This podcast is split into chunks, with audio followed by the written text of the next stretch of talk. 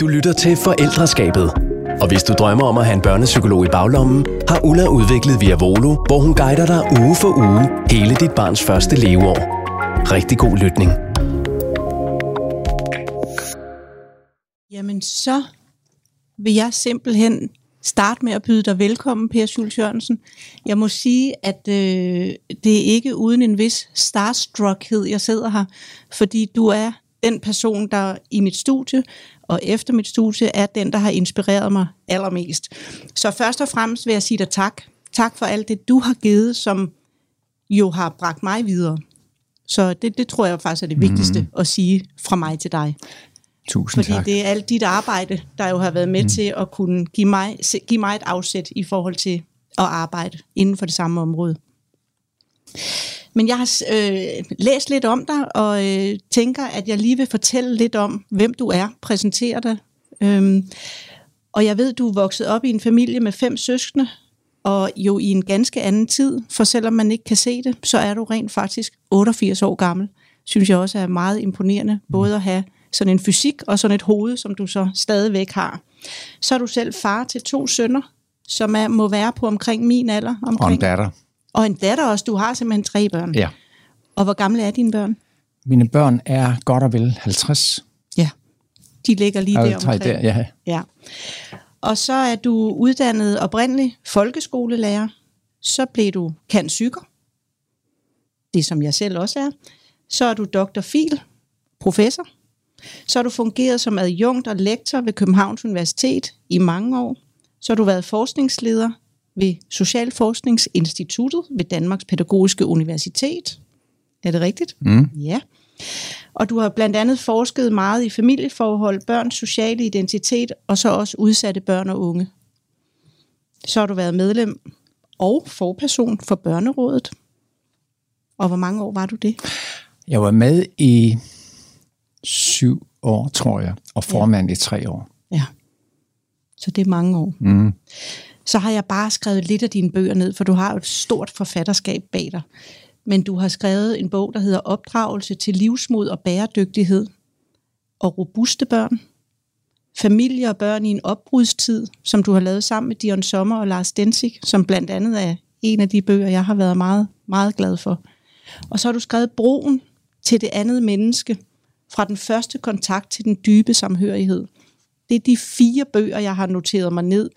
Kan du egentlig sige, at der en eller to bøger, der for dig har været de vigtigste at skrive?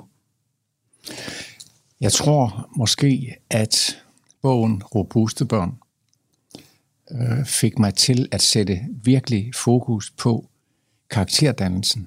Ja, Øh, og det havde jeg skrevet også en anden bog om, men i Robuste Børn, der blev det selve udfordringen. Hvordan hjælper vi børn til at blive lidt mere hårdføre ja, i en verden, der stiller så store krav, Mm. og på mange måder er usikker. Så der skal det enkelte menneske tage et større ansvar. ja, Og hvordan kan vi hjælpe børn til det? ja. Så den, den bog kom faktisk til at, at, at samle mig af det, jeg vidste i forvejen, men give det et nyt og forstærket fokus. ja. Og den er jo rimelig ny Ja, den er fra 17. fra 17, ja. Så det er det, den, så har du skrevet en bog efterfølgende? Ja, det er opdragelse til livsmod og bæredygtighed. ja. Som jo er lidt i, i samme... Lidt i samme Stil. bane. Livsmod er også et karaktertræk, Ja. som jo er vigtigt at bevare i en tid her, hvor, hvor, hvor mange måske ikke har overskud til at sætte i øjnene, Ja. det vi står overfor. Ja. Og faktisk er det også meget det, der inspirerede mig til at lave den her podcast-serie. Det er, hvordan, hvordan kan forældre først og fremmest hjælpe deres børn til at sikre en god trivsel og et godt voksenliv. Jo også, så det er i virkeligheden mm. meget det samme fokus øh, Ja. som robuste børn. Altså, hvordan kan vi være med til at skabe nogle mennesker, som er i trivsel og har en god udvikling og, og klarer sig godt i livet? Ja, jamen lige præcis. Ja. Og det er kernespørgsmålet, der har været det for mig. Hvordan giver vi som forældre, eller som pædagoger, eller som lærere, hvordan giver vi børn et godt liv? Ja, Kan man have så stor indflydelse på sit barn, Ja. at man kan hjælpe dem til det? ja. Og, og det, det, det kan vi have. Ja, præcis. Det er jeg meget enig med dig i. Jeg, jeg vil gerne starte lidt med at øh, bede dig om at tænke tilbage til, da du skulle have dit første barn. Hvad hedder dit første barn? Kristen. Kristen. Øhm, kan, du, øh, kan du huske, om du havde nogle bekymringer i forhold til det at skulle være far eller være forældre? Han er født i 1964, og der var jeg i fuld gang på universitetet. Og øh, jeg kan huske vores store forventninger der omkring 1. september, hvor det skulle til at være. Mm. Og, og, og vi var, jeg tror ikke, vi havde bekymringer.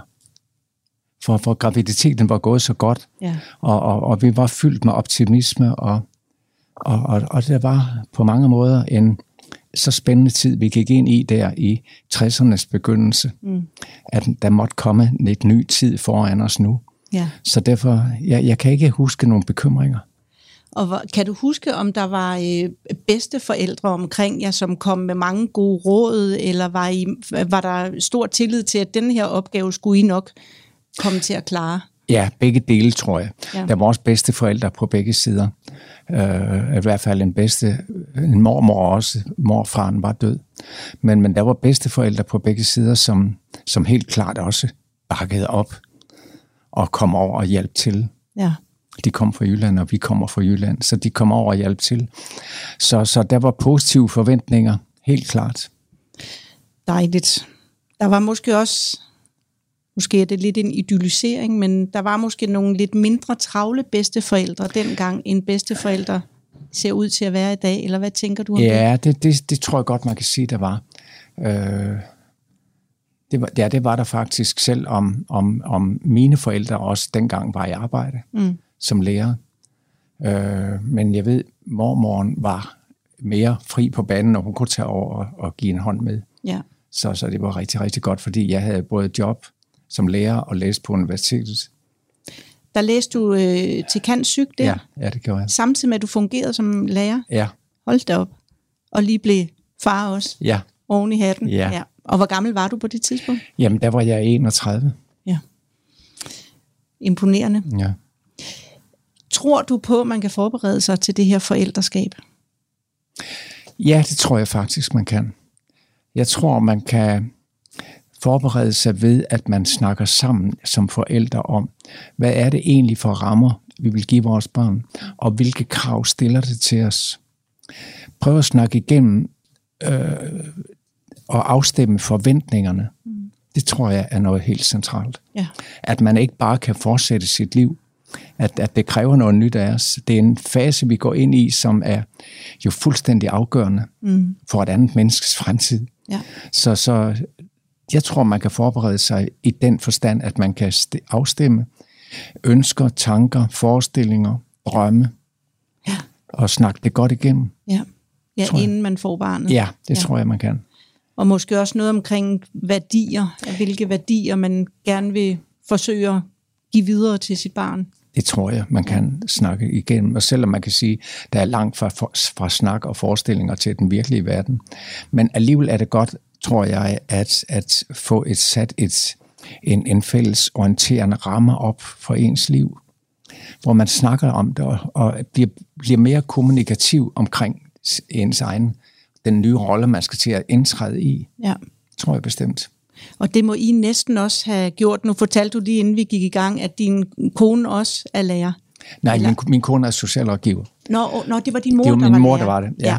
Men din kone har også arbejdet med børn. Ja, ja, det har hun. Ja. Og, og, og, og netop meget på, med udsatte børn. Ja, så sådan fagligt har I begge to interesseret jer for børn, og derfor har I formentlig også snakket meget om, hvad for nogle forældre I gerne ville være. Jamen, det har vi gjort. Allerede det har vi gjort. Og, og fokus var i vores faglige liv på børn. Og, og, og dermed kom man sige til at også til at inddrage vores egne forventninger. Og, mm. og vi fik jo tre børn der i, i 60'erne, og den sidste, Anne Mette, fik vi i 68. Lige præcis midt i studenteroprøret. Og jeg skulle op til afsluttende eksamen i maj 68. Jamen, I fik tre børn på fire år, Ja, samtidig med, at du altså arbejdede som lærer og læste Ja. psykolog. ja. Ja. 64, 67 og 68. Ja. Og, og, og i maj, dagene 68, der var revolutionen på Københavns Universitet i sit højdepunkt. ja. Og, og institutter lukkede, og professorer smidt ud, og, og jeg skulle op til afsluttende eksamen, og, og vi skulle have vores sidste barn. Eller vores næste barn. Ja. Så, så det, blev, det var en, en, en, en kritisk tid lige der. Og er det en tid, du husker? Ja, Eller var det- du så krise? Jeg husker det meget nøje. Ja. Jeg husker det meget nøje i Ja. detaljer. Hvad gjorde du egentlig for at klare det? Jamen, jeg tror, vi, vi, vi fik hjælp. Og vi fik en ung pige til at, at, at, at hjælpe os øh, i huset i den periode. Ja. Og, og, og mormoren kom over. Og jeg tror simpelthen også farmor og farfar kom over og hjalp lidt til Ja. i en periode. Så, videre. så, så der, var, der var lidt stort pres på. Ja, så det, var var, der dejligt, at I havde nogen at trække på, Ja, der det var kunne der komme netop. og støtte. Det var der lige præcis. Ja. Og jeg husker også, det var et af Kennedy-brødrene, den sidste af Kennedy-brødrene, Robert Kennedy, Robert Kennedy, blev dræbt også præcis i de majdage. Virkelig øh, hektisk Ja, så det var hektisk. oprørstid. Ja. Jamen det var det, og jeg husker, at jeg sad til skriftlig eksamen inde på Mineralogisk Museum, hvor det blev afholdt dengang. Og der kunne jeg se flaget gå på halvstang. Nej, Så vidste man, han overlevede ikke. nej, Så det var bestemt hektiske dage på alle mulige måder. ja. Absolut. Så du, man kan jo i hvert fald konkludere, tror jeg, at du er i hvert fald et robust menneske. Ja, måske, men jeg kender også min egen sårbarhed. Ja, Og det er nok en del af robustheden. Præcis. Ikke lægge låg på den, men erkende den og vide, hvad man skal, hvordan man skal håndtere den og forsøge at mestre der, hvor man også har sin udsathed. og øh, har du tænkt over, om det er noget, du har lært, eller er det noget, du har fået med dig, eller hvordan er du blevet robust med din sårbarhed? Jeg er helt enig, at sårbarheden ja. selvfølgelig er en del af robustheden. Ja. Jeg tror, det er noget, jeg har... Ja, en del af det har jeg i hvert fald fået med mig fra, fra min sociale og kulturelle baggrund. Ja, Så det tror jeg bestemt, det er en indre, et indre ståsted. ja, der hjælper mig til at forholde mig lidt til mig selv, øh, og hjælpe mig til også i de perioder, hvor det, hvor det kniber. ja. Absolut. Og øh, hvad fik dig til at øh, komme til at arbejde inden for det her felt? Hvad er din interesse for børn og børns vilkår, og øh, i det hele taget at være med ja. Til at udvikle børn i trivsel? Hvad, ja. Ja. hvad fik dig til at interessere dig for det? Jeg tror, det er fra min skolelærer, skolelæreruddannelse, mm. At, at jeg overtog lidt en kulturel arv fra mine forældre. Var ikke mere opfindsom, end jeg blev skolelærer. og så gik jeg i min mors fodspor, for hun var lærer i en specialskole. Mm. Det hed Hjælpeskolen dengang. Ja. Det var børn, som havde lidt, lidt færre ressourcer øh, til at, at, at klare skolelivet. Men, men det gav mig en virkelig, virkelig stor interesse for de børn. Og også stille spørgsmål, hvordan skal vi egentlig forstå deres begrænsninger? Mm. Er det kun begrænsninger? Hvor har de ikke nogen styrkesider? Ja. Og, og det var virkelig der, jeg fik lyst til at gå videre. Og så mødte jeg nogen, øh, husker jeg, en psykolog på Rigskov, Aarhus, hvor min kone var ansat som lægesekretær. Mm. Og så blev det til, at det blev psykologien, ja. og det blev børn. Og, og så var der mange andre ting, som var med til at forme, at det blev ved med at blive børn. Ja. Og hvad, hvad tror du, det var? var det, det må vel også have været en interesse for det? Altså, Ja, det var det. Det var det. Det var, det var en in- interesse for at, at forstå dybere mm. de udfordringer, de står med. Ja. De børn, som har lidt svære ved det. Øh, Hvordan kan vi hjælpe dem? Og det fik mig til at, at ønske at få en klinisk uddannelse, klinisk psykologisk uddannelse, at blive børneterapeut. Og det gik jeg i gang med på Københavns Universitet. Så det var grunden til, for det tænkte jeg på, da jeg øh, jo fandt ud af, at du var skolelærer først, mm. at du ikke blev kendt pedsyker dengang. Var det, fordi du gerne ville den kliniske vej? Ja, ja det var det. Og, ja. og der var slet heller ikke nogen uddannelse på DPU dengang Nå, i, i, i, i psykologi. nej. Der var årskursus, men der var ikke nogen anden uddannelse, og jeg snakkede med nogle af de professorer, der var derude, og de sagde, Per, gå, vid- gå videre ind på frueplads, Ja. for det er den eneste vej frem til det der. Ja. Og så prøvede de at få mig ansat derude bagefter, men jeg sagde, jeg vil altså være kliniker. Ja. Jeg vil have den baggrund. Ja. øh, så så, så det, det holdt jeg fast i. Og, og blev du det? Ja, det gjorde jeg. Ja, så Og i det- hvor mange år har du lavet terapi med børn? Jamen, det, det, jeg gik ind i en etårig uddannelse. Ja. Og, og, og så bankede det en dag på døren, og det var professor Lise Østergaard, der, der, der, der sagde, at, at nu måtte jeg overtage en opgave efter en, der lige var blevet en professor. Så jeg måtte begynde at undervise i klinisk børnepsykologi. Så, så det blev lidt begrænset med den helt centrale terapeutiske uddannelse. Ja, du Men nåede jeg, lige Ja, jeg nåede tid. lige, og så fortsatte jeg selvfølgelig på andre måder, men, men, øh, men jeg nåede lige at få, få, få fat i det, og så blev jeg faktisk hyret til at, at gå videre den vej. Ja, så man kan sige, at du er ret hurtigt hoppet op og påvirket børn ja. på en anden måde, ja. end det ene konkrete barn i terapis Det kan man sige, ja. Det kan man sige. Er det noget, du har, er du, altså er du glad for, at det blev sådan, eller kunne du godt have tænkt dig at arbejde lidt mere i Nej, jeg er glad, at det blev sådan. Jeg er glad, det blev sådan, og det blev, det blev en, en, en, en forskervej. Ja. For, for det første spørgsmål, jeg kan huske, vi rigtig arbejdede med på, på instituttet der, det var, hvad er egentlig en god kontakt ja. i den terapeutiske situation? Hvad er det, der skaber den kontakt? Og det arbejdede vi længe med, og det gik jeg i gang med, og det skrev jeg en disputats om.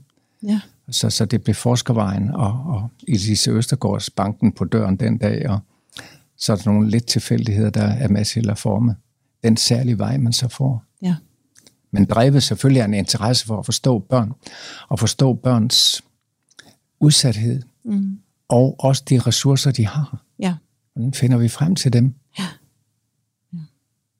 Og der er mange af de her ting, du lige siger nu, som jeg også synes er vanvittigt spændende, jeg gerne vil dykke ned mm. i, men især det med relationen og kontakten ja. terapeut og barn, i det her tilfælde imellem, men det må blive en anden podcast. Nu kunne jeg tænke mig at spørge dig øh, omkring forældrerollen. Hvad, hvad tror du er det vigtigste forældre kan gøre for deres børn? Jeg ved godt, det er et meget stort spørgsmål, men hvis du sådan skulle forsøge at ramme det ind, hvad tror du så er det vigtigste? Jeg tror selvfølgelig, at de to søjler, som hedder kærlighed og omsorg. Ja. Øh, men det er vi alle enige om, ja, så vi skal lidt tættere på, hvad er det så, når vi står på de søjler, hvad er det så derefter? Der tror jeg, det er nærvær. Ja. At jeg kalder det at gå over broen til et andet menneske. Gå over broen til dit barn. Ja. Øh, være nærværende. Hør efter, hvad der bliver sagt, og svar. Ja. Det tror jeg er det er helt punkt et. Og så afhænger det selvfølgelig af, hvad man svarer. Men, men at være nærværende, tror jeg i sin essens, er med til at give den fundamentale tryghed. Ja. Alt for mange børn, efter mine begreber, lever i en, en meget hurtig, skiftende og, og samtidig også lidt kaotisk verden, ja. hvor de er usikre på det nærvær. Så det tror jeg på. Ja. Og, og tror du, at det er blevet sværere i dag? Ja, det tror jeg, det er. Ja. Og hvad kunne det have? Hvad Jamen, jeg tror, der, ja, jeg tror, der er flere forklaringer, men en af dem er, at vi jo, jo har meget travlt. Mm. Det har vi alle sammen, og forestiller os hele tiden, hvor vi er på vej hen, og hvad skal jeg nu nå? Jeg skal hele tiden nå noget. Mm. Og, og, og den anden, den gamle verden, var lidt mindre hektisk. Den var også hektisk. Det er jo ikke noget nyt, aldeles nyt, og, og fremmed, der er kommet ind i vores verden. Sådan har det været jo i lang tid, men, men den er blevet mere hektisk. En anden ting er også, at den er blevet mere individualistisk. Ja. At vi er mere os selv nok og vi vil vores egne projekter. Vi er hele tiden gang i et eller andet, der handler om os selv. Og det har man jo også som forældre. Det, man, man kan jo ikke pludselig sætte sig udenfor for den tid, man lever i. Så, så det, det individualistiske, det hektiske, øh, tror jeg. Mm. Plus så måske, at vi heller ikke så høj grad i dag tænker opdragelse som noget, vi egentlig skal tage alvorligt. Ja. Mange tænker, og jeg møder jo mange ud over landet, og har mødt det gennem de sidste 20 år, øh, eller mere, der, der, der siger opdragelse, det er, det er lidt gammeldags. Mm. For det kommer af sig selv. De går hen i vugstuen og børnehaven, og de lærer ting, at de socialiseres, siger vi. Og så må det være nok. Mm. Og, og, og, og det kan da godt være, det er for nogle børn, der klarer sig. Øh, men jeg tror, de fleste har alligevel brug for et ekstra fundament af ståsted. Ja. Et ståsted i deres liv, som, som, som handler om, om den, den grundlæggende dannelsesproces, der ligger i opdragelsen, hvor forældrene som forbilleder, eller forældre, som sætter nogle rammer, mm. som børn også gør sig umage for at leve op til, og forældrene går i forvejen, ja. så man kan se, hvordan det fungerer. Ja. At far hjælper os med at tage ud af bordet, og det går lille Mathias også at verden hænger sammen. Det tror jeg spiller en kæmpe rolle. Ja. Og, og det er faktisk også noget af det, jeg har undret mig over igennem flere år, det er det med, at man jo tidligere talte om øh, tre forskellige opdragelsesformer eller opdragelsesstile, og på en eller anden måde, så er den snak er forstummet. Sådan, der, der er ikke ligesom noget navn for den måde, man i dag opdrager børn, og måske er det fordi, som du siger, at det ikke er rigtigt, at opdragelse på en eller anden måde er blevet sådan øh, et, et fyord, eller at det, det er ikke noget, man skal gøre. Ja, det lyder gammeldags ja. at sige opdragelse. Ja. det, det har karakter af disciplinering eller, eller revselse. Ja. Og så videre, så videre. Og, og, og det gør, at mange forældre måske slet ikke tror, at, at de skal sætte rammer. Mm. Måske sætte ind imellem sætte en, en, en, en grænse et sted, men, men, men den almindelige inddragelse af børn i en struktureret hverdag, mm. det er jo der opdragelsens praksis ligger. Ja. Så måske skulle man kalde det noget andet dannelse? Ja, eller, øh, det lyder bare så kulturelt ja, fint. ja, så er vi pludselig så, fine på den. Ja, det, det går nemlig det, det er nemlig det. så. Øhm, så en af de største, altså egentlig vil jeg spørge dig nu, hvad du tænker er den største udfordring for forældre i dag, og dermed jo så også for deres børn. Der er en af dem, måske at der er det er et meget hurtigt kørende liv, og forældre har ligesom alle andre meget travlt mm. med at realisere sig selv, og det er blevet meget individualistisk. Er der, øh, jeg kunne godt tænke mig to ting jeg, at høre dine tanker om, og det ene er hele det digitale område, hvad du tænker, om, om du tænker, det ligesom har påvirket det, og så faktisk også samfundsperspektivet, altså hvor mm. meget pres der er på børn i dag. Mm. Eller hvis du overhovedet tænker, der er meget pres. Nu lader jeg lige sådan en Ja, men det gør jeg absolut. Ja. Der er et kæmpe pres. Og hele det, det øh, området for de sociale medier har jo eskaleret. Mm. Øh, hele den ydre styring og ydre påvirkning ind i vores liv i en grad, som, som man for få år siden, et årti siden eller to årtier siden, slet ikke ville have forestillet os. Mm. Så børn er på hele tiden, og, og et kæmpe forventningspres, der ligger til dem. Mm. Så så meget desto større, mener jeg, vores opgave er som forældre at hjælpe dem til at kunne styre det der. Ja.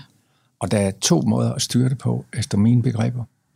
Den ene er nogle ydre ting, og der anden er nogle indre ting. Ja. Og hvis vi tager det ydre ting først, så, så tror jeg, det er nødvendigt at sætte nogle rammer for brugen af, af de sociale medier for børn. Mm. Også for os selv. Ja. At her i huset lægger vi telefonen væk, når vi spiser. Ja. For eksempel en meget enkelt og lige til, men man kan sige, at det, det, det kan være svært at overholde for nogen. Ja. Det kan det lidt. Jeg kender også familier, der har en pose hængende ved døren, hvor de lægger deres telefon i, når de kommer hjem. Dejligt. Ja, så der er nogen, der er strenge og, og, og så videre. Så, og jeg har også været med i podcasten ude hos lægen, der siger sluk. Mm. Imran Rashid. Præcis. Ja. Og, og det er jeg helt enig i. Der skal sættes nogle rammer, nogle grænser, og vi skal selv være forbillede, fordi hvis vi hele tiden regner til og fra, og skal aflæse osv., så, så, så dur det jo ikke. Nej. Der er nogle ydre rammer, der, der bliver nødt til, og, og børn skal have ro i sjælen indimellem.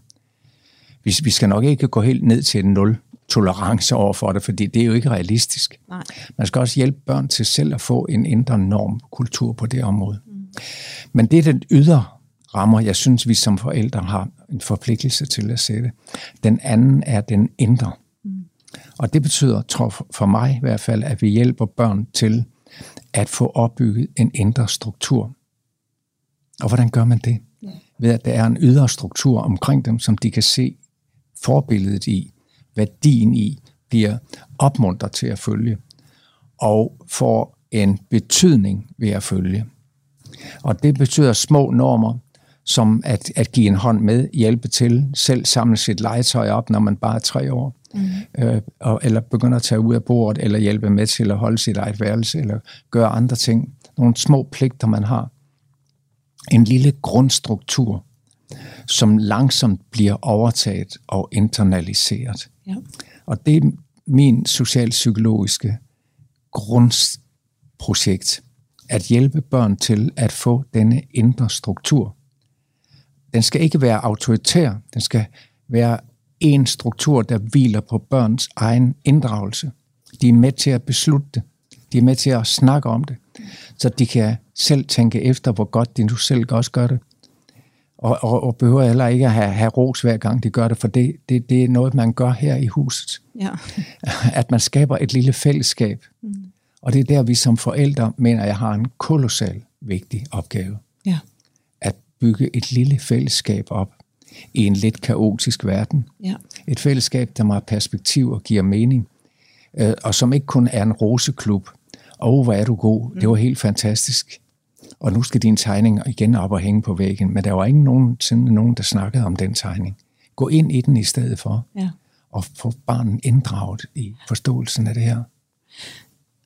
Det er jeg virkelig enig med dig i. Og der øh, kan man sige, at børn, hvis man kigger på dem og holder øje med dem og netop er nærværende, så viser de jo meget tydeligt, at det vil de gerne. Altså, de vil gerne ind i fællesskabet. De vil jo gerne være en del af fællesskabet. Det er bare lidt besværligt, når de er helt små. Altså, Ja. de der små toårige, der gerne vil være med til at vaske op, eller lave mad, eller gøre mm. rent, hvad det Ja. nu end er. Det, som øh, man kunne kalde social delagtighed, det ligger jo helt naturligt i mm. det lille barn. Så det, man skal som forældre, er i virkeligheden at sige ja tak til invitationen, eller mm. sige, ja, kom du med ind og vær med her. Ja, ja, Ja. lige præcis. Ja, og give sig den tid til Ja, at få dem med ind i, så nærværet de kan få en og følelse af, at de hører til, og der er en Ja. mening med deres eksistens. netop Ja. at få betydning ved at yde et lille bidrag til fællesskabet. Ja, Det er der, man, man, man oplever det selvværd, som, som ord ikke kan erstatte.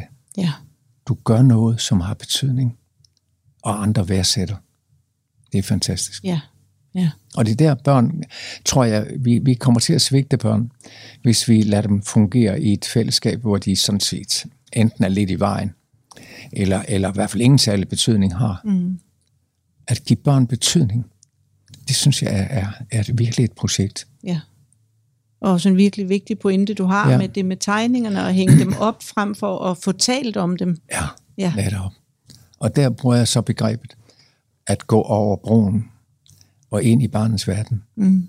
Øh, og det betyder så ikke bare at give barnet ret på alle punkter, men, men gå ind og, og, og skabe den relation, mm. som, som giver barnet trygheden, og som også gør, at jeg kan hjælpe barnet til videre, at komme videre frem i sit liv. Ja. Men jeg skal have tiden. Og inden jeg lige spørger dig til øh, hele samfunds, altså hele den, man kunne sige, jeg synes, der er sket rigtig meget med øh, den nye øh, skolereform, og der i 2012 og 2013 fremdriftsreformen. Men inden jeg spørger dig til det, så vil jeg lige spørge, fordi det kan jeg ikke lade være med. Da du var barn, kan du huske, at nogen gjorde det med dig?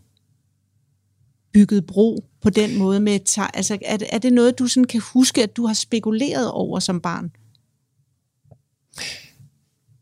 Når der, går, når der er en lille pause nu, så er det fordi, jeg, jeg tænker meget over det spørgsmål. Mm-hmm.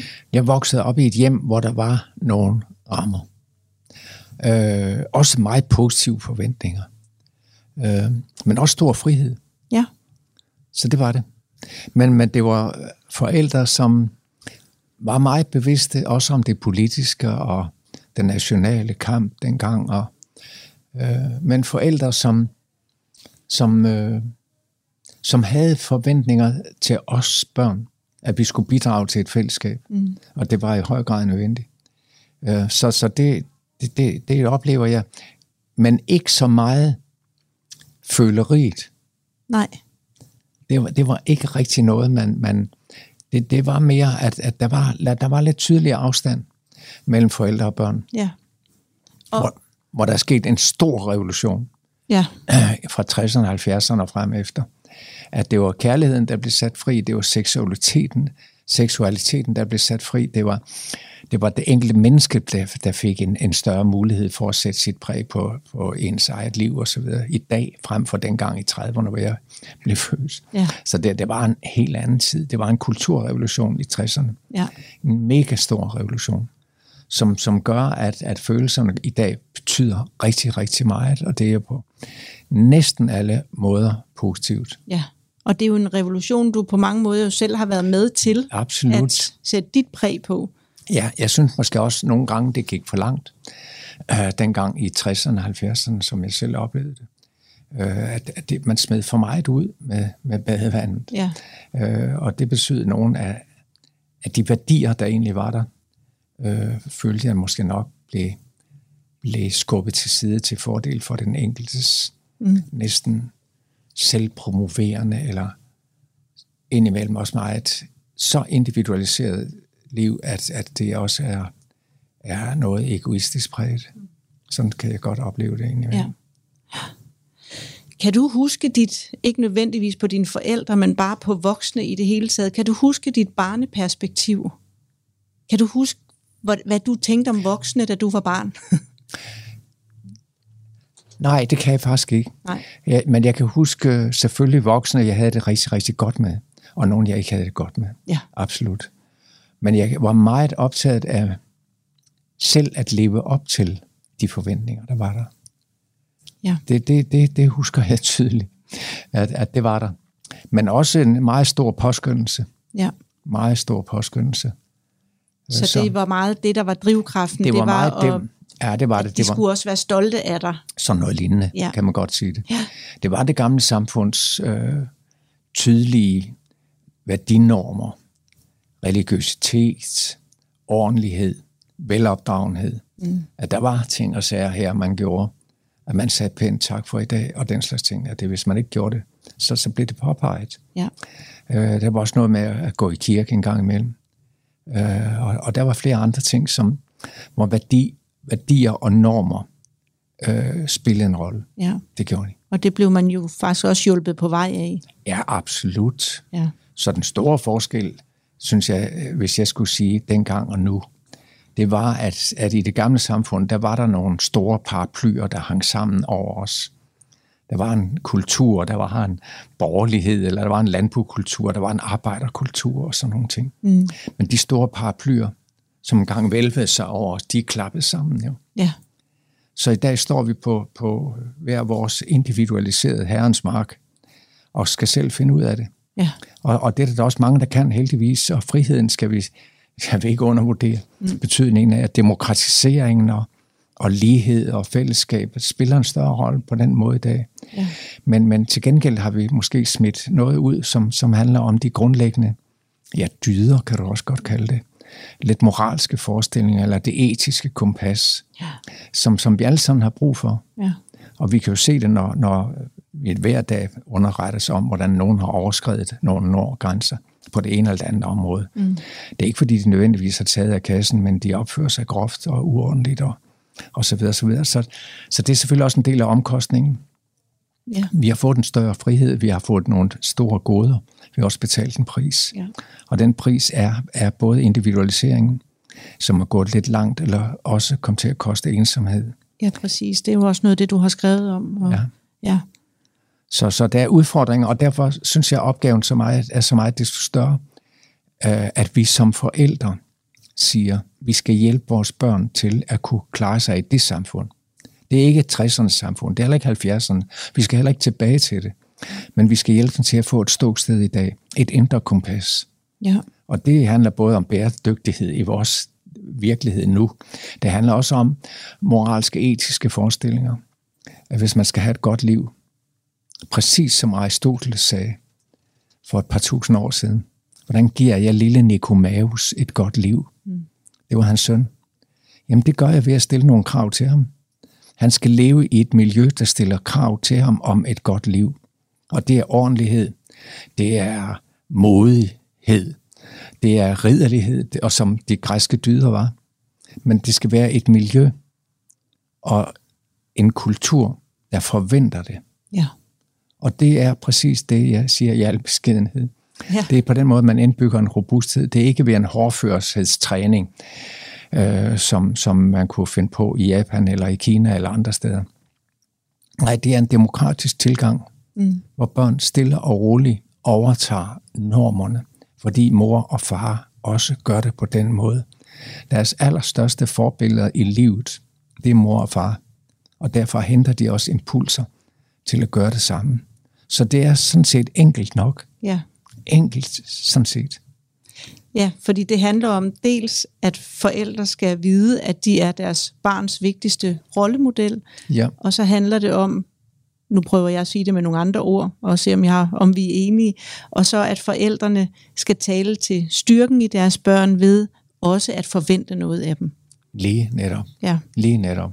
Og det skal være forventninger, som, som går i en anden retning end bare denne præstationsorienterethed i skolen eller i og perfekthed og så videre, så videre, så videre. Ja, og det drejer jo lige ind på det, som jeg også gerne vil høre dit take på i forhold til hele øh, præstationskulturen øh, i skoleverdenen, eller i ja, ja. alt det, jeg kalder øh, jeg mener, vi har udviklet et samfund, der er uegnet for børn. Jeg mener, vi har udviklet et samfund, der er for hårdt for børn.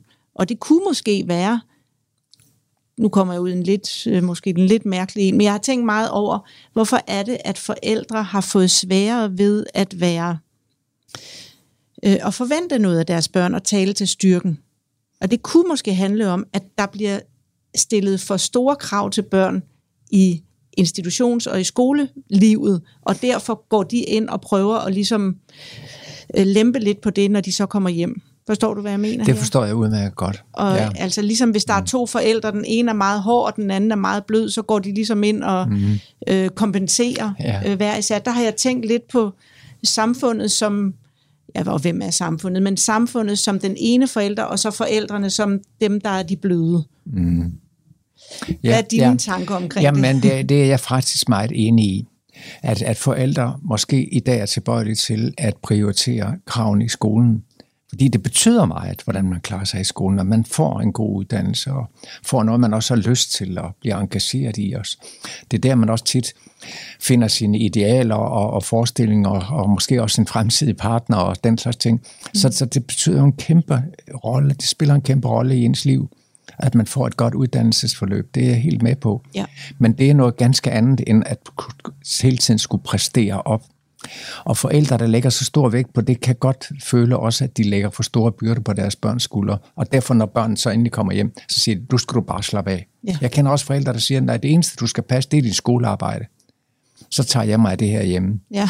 og det, man forstår jo godt intentionen. Ja. Det er bare misforstået. Ja, de får frataget børnene noget ret vigtigt. Noget helt vigtigt. Ja. For jeg tror, man kan sige, at, at det sociale, det er grundlaget for alt andet. Ja. Det sociale livs ordentlighed, normer, forventninger, måden vi er sammen på osv., det er det, der alt det andet hvor vores præstationer bygges ovenpå, eller vores kontakter med andre, den måde, vi selv oplever os på osv., det er, det er det sociale, der er forudsætningen. Så, så derfor er det der, vi skal lægge hovedvægten. Og, og der, jeg tror, vi, det kører skævt for os med den præstationskultur, den har taget, næsten taget magten fra os. Ja. Jeg hørte også, at der var snak om, at pædagoger skulle lære vuggestuebørn om demokratibegrebet. Ja. Har du hørt om det? Nej. Nej. Lyder Nej. det ikke vanvittigt? Det lyder ikke ret godt. Det lyder ikke godt i mine ører, det må Nej, jeg sige. det gør det men, ikke. Men det er blevet intellektualiseret, eller akademiseret. Ja. Eller det er gjort til noget symbolsk, i stedet for at vi godt til en praksis i vores liv, at skabe et fællesskab, hvor børn får et fundament, og så kan de dygtiggøre sig om på det fundament. Ja. At de kan noget, og de tror på sig selv. Det, det er der, det vigtige er. Ja.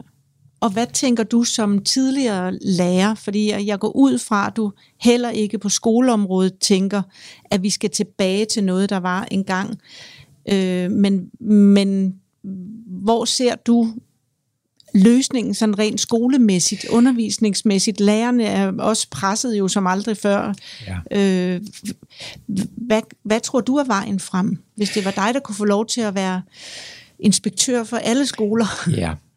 Hvis jeg havde mulighed for at præge det på den måde, du nævner der, så, så vil jeg sige, og jeg har haft et samarbejde med flere skoler, og herunder senest med Bagsvær Friskole. Ja.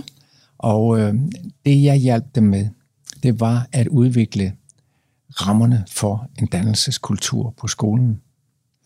Hvordan giver vi skolen øh, et sæt af normer, som børnene fornemmer straks de træder ind på skolen og bliver en del af og har indflydelse på. En social kultur på skolen, hvor vi bygger det andet ovenpå. Mm. Og det er for mig at se den, den, den helt store udfordring for os.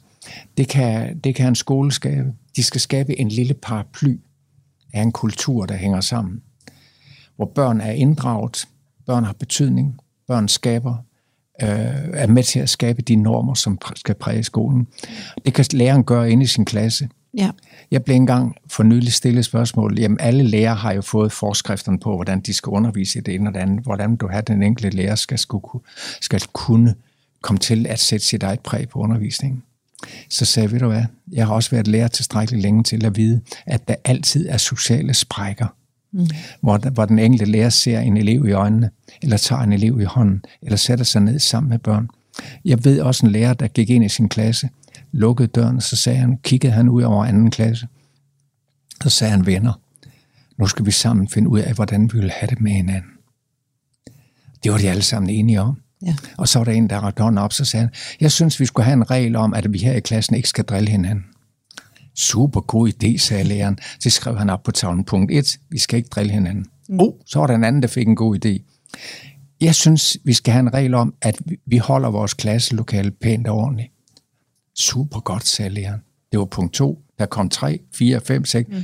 8 forslag på tavlen. Så var det en, der sagde, det er jo næsten ligesom en grundlov, vi er ved at lave. ja. ja, selvfølgelig, sagde læreren. Så var det en, der sagde, så skal vi da også skrive det op, og, sk- og vi skal selv skrive under på den grundlov. Og det gjorde de. Ja. Og han havde dem fra anden klasse til 9. klasse. Og i dag er han for længst pensioneret. Mm. Og børnene er voksne og spredt ud over kloden. De mødes en gang imellem hos ja. læreren. Imponerende. Og en har protokollen med under armen. Og så sætter de sig ned og snakker, og han spørger dem, hvad betød det her for jer? Ja. Så sagde de, det betød utrolig meget. Mens vi gik i skolen, der var vi et fællesskab. Vi hjalp hinanden, vi beskyttede hinanden, vi holdt lidt mere sammen. Og nu i vores voksne liv, tænker vi tilbage, tænk hvad man kan skabe ved at sætte sig ned og beslutte at gøre noget i fællesskab. Ja. At vi skaber et fælles rum af en kultur, et fælles rum af solidaritet og nærvær. Og det kan vi godt skabe. Mm. Så, så for mig er, er historien næsten prototypen på, hvad vi kan gøre, både i familien, men også i en skole, også i en børnehave. Øh, og det er, der, det er der institutioner, der gør. Ja. De, de, de skaber paraplyen over sig ved at sætte sig ned og sige, hvordan vil vi have det sammen. Man kan sige, lyder det ikke, ikke meget enkelt? Jo, jeg er enig med den store engelske skuespiller Anthony Hopkins. Mm. Han bliver spurgt, hvad er egentlig det vigtigste for dig som skuespiller? Så sagde han, det vigtigste er selvfølgelig, at jeg kan rollen. Men derefter er det enkelhed. Det er det enkle. Ram det rigtigt, enkelt. Føl dig ind i det og være nærværende. Mm. Sådan er det også med det fællesskab i familien. Det er ikke et stort kunstigt, du behøver at læse dig til med studier med mange bøger. Sæt dig ned sammen. I skal gøre det i familien eller hen i børnehaven. Mm. Sæt dig ned sammen. Hvordan vil vi have det med hinanden? Punkt 1, punkt 2, punkt 3 måske. Ja. Det er jo i hvert fald et rigtig vigtigt budskab. Ja. Jamen, det tror Også jeg. det med enkelheden. Ja. Ja. Der ramte du så jo lige en af mine andre idoler, Anthony Hopkins. ja. Ja. Jeg kunne jo sidde her i flere timer sammen med dig, fordi jeg synes, det er vanvittigt spændende, men øh, vi skal sådan til at runde af, og der øh, vil jeg give dig et spørgsmål, eller jeg vil faktisk ikke give dig et spørgsmål, jeg vil give dig en lille opgave, og du må selvfølgelig gerne lige tænke lidt over den. Hvis du skulle hænge en huskeseddel op på dit skab, nu er du jo ikke, dit forældreskab er jo ved at være sådan overstået, selvom at vi nu er forældre, tror jeg, indtil vi går i graven, eller til vi mister vores forstand, så er vi jo piloter for vores børn, eller hvad vi nu skal kalde det. Øh, men hvis du skulle øh, give en seddel til andre nybagte forældre måske, som de kunne hænge op på deres skab, som ligesom skulle være det et vigtigt budskab, som de hver dag skulle minde sig selv om, hvad skulle der så stå på den seddel? Jeg tror, der skal stå på sedlen. Snak sammen om det. Punkt to, giver tid til det. Ja. Giver tid til det. Det tror jeg er noget af det aller, aller, aller vigtigste. For man kan selvfølgelig komme med mange skønne forslag. Øh, øh, være solidariske. Betro jer til hinanden om det. Mm. Øh, men det er, jeg tror, det vigtige her er at kunne gå over broen til hinanden. Og det indebærer for mig, punkt et, at man lytter og hører, hvad der bliver sagt faktisk. Mm. Alt for ofte er vi jo så travle, at vi kun hører det halve budskab, eller, eller hvad vi formoder af, af hovedbudskabet. Og meget ofte hører vi noget mellem, mellem ordene eller mellem linjerne, som vi måske går fuldstændig fejl af. Mm. Hør og gå over broen og spørg ind til det. Altså få skabt relationen. Meget ofte bliver det ren interaktion. Og der er forskel på interaktion og relation. Ja. Interaktion, det er jo udvekslinger af ord og beskeder, og, og vi giver beskeder i en uendelighed. Jeg skal lige derned, jeg husker det der i morgen, og så henter du Mathias først, for du kommer sent, jeg kommer sent hjem, og den slags ting. Det er alt sammen vigtigt. Mm. Men relation, det er jo det følelsesmæssige. Ja. Det er det budskab, jeg egentlig gerne vil prøve at fortælle dig om. Øh, og det er min kærlighed til dig, eller det er min bekymring for dig, eller det er min irritation over mig selv, og jeg var dum, og så videre. Det, det er mange ting, som, som, som vi bliver nødt til at, at, at have tid til at få udfoldet mm. i et eller andet udstrækning, så vi har relationen til hinanden mm. og føler os trygge ved det.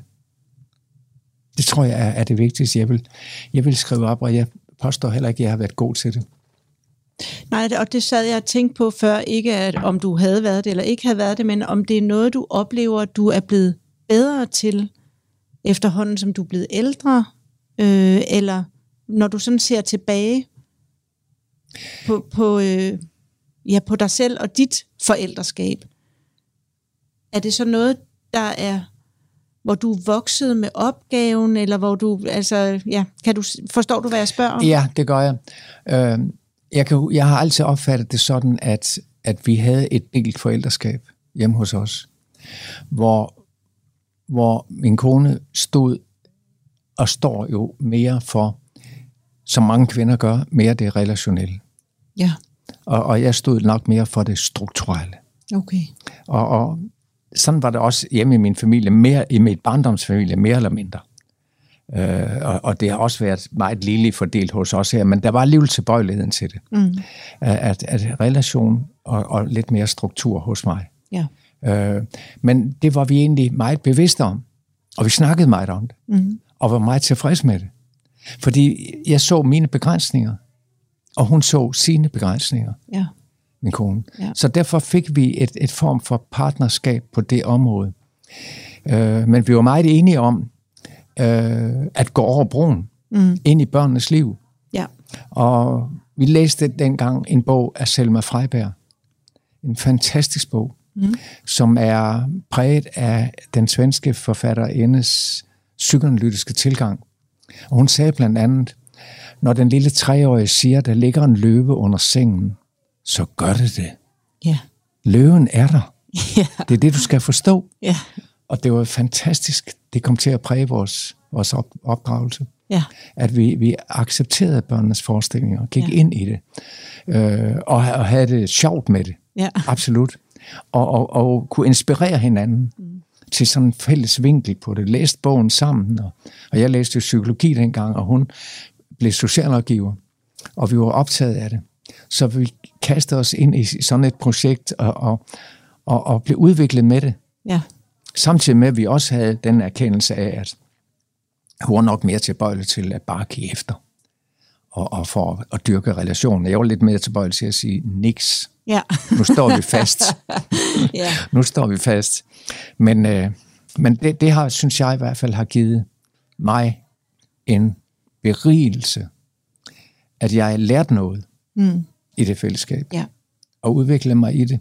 Både i min faglighed, og i min privathed. Mm. Og så fik min kone også et job inden for det børneområde i kommunen.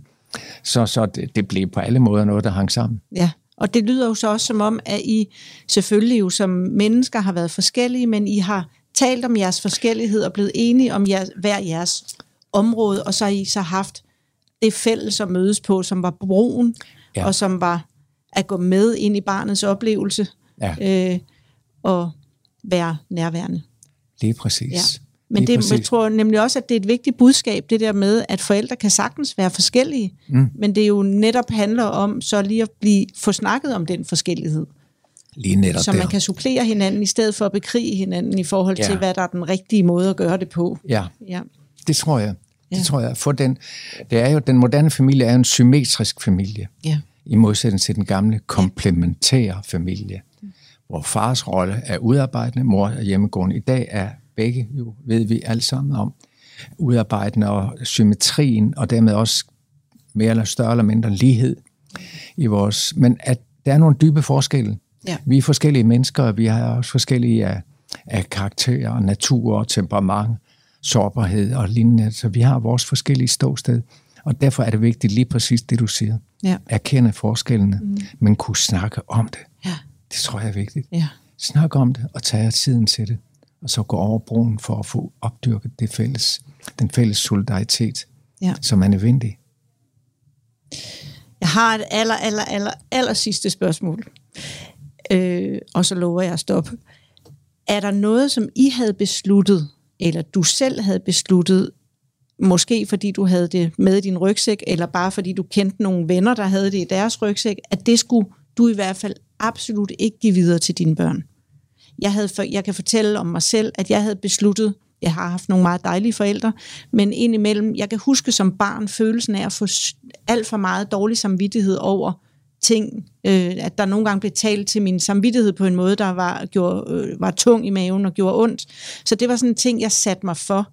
Det er ikke lykkedes fuldstændig, men jeg satte mig for, at jeg ville aldrig bruge skyld og dårlig samvittighed i min opdragelse. Har du haft, eller I haft sådan nogle ting, hvor I ligesom havde snakket om, det her, det vil vi i hvert fald ikke? For jeg er med på, at vi har jo masser af ting, vi gerne mm. vil, men var der også noget, hvor du tænkte, Nixon Bixen, det skal ikke være mine børn, der kommer til at opleve det fra os, eller fra mig? Ja, jeg kan godt kende det, genkende det, du siger, selvom jeg synes ikke, det var det, der prægede min barndom. Men jeg tror, jeg kan sige, at jeg voksede op i et hjem med en, en, en vis kristelighed, Nå ja. og, og dermed også nogle forventninger og normer på det område. Mm. Og der tror jeg, vi har været enige om, hjemme hos min familie, at, at det vil vi ikke give videre. Ja. Øh, ikke noget med at være antikristne, slet ikke, og jeg er det stadigvæk. Og børnene har da også været med i kirke indimellem, Ja. og så videre. Så, videre. men, men det er ikke noget, noget krav og nogle forventninger til at gå i det spor. Nej, det skulle de selv finde Det skulle de selv finde ud af. Ja. Men selvfølgelig en forventninger til, at man bliver døbt og, og bliver konfirmeret. Det var meget naturligt, i hvert fald i den periode. Ja. Ja. Nu har jeg børnebørn, som, som ikke engang bliver det. Ja. Så, men, men min tolerance er, er stor på det punkt, for det bliver nødt til at være det enkelte menneskes egen, om så må sige, orientering mod tro og religiøsitet osv. Og nogen kommer til det sent i livet, nogen kommer måske aldrig til det. Men det, det, det er det enkelte menneskes eget valg. Ja. Så, så jeg har følt i hvert fald, at den, den del, jeg giver videre, og vi giver videre, det er, er ikke nogen af den slags lidt formelle kristelige rammer og sådan noget. Mm. Det er lidt længere fjern nu. Ja. Men, men tro spiller en rolle for mig. Ja. Også en sekulariseret tro. Det er det med, at vi skal have nogle drømme. Vi skal have noget, vi tror på. Det behøver ikke være Gud og vor Herre. Nej. Men du skal tro på noget. Jeg skal tro på, at jeg har betydning for dig. Ja. Og det er vigtigt. Det er ufattelig vigtigt. Ja. Tro på, at man klarer det. Tro på, at, at du er der, også når jeg kommer hjem. Den slags. Ja. At tro er faktisk med til at flytte bjerge. Ja. Det er det.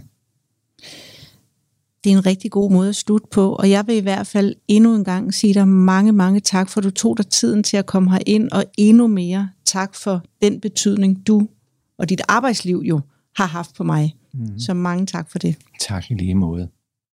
Jeg vil gerne give dig et fast holdepunkt i dit nye liv som forælder. Derfor har jeg skabt Via Volo. En streamingbaseret forældreguide, hvor jeg guider dig uge for uge gennem afsnit af 3-10 minutters varighed fra 33. graviditetsuge og helt frem til dit barns et års fødselsdag. Via Volo koster 1800 kroner og kan købes på viavolo.dk.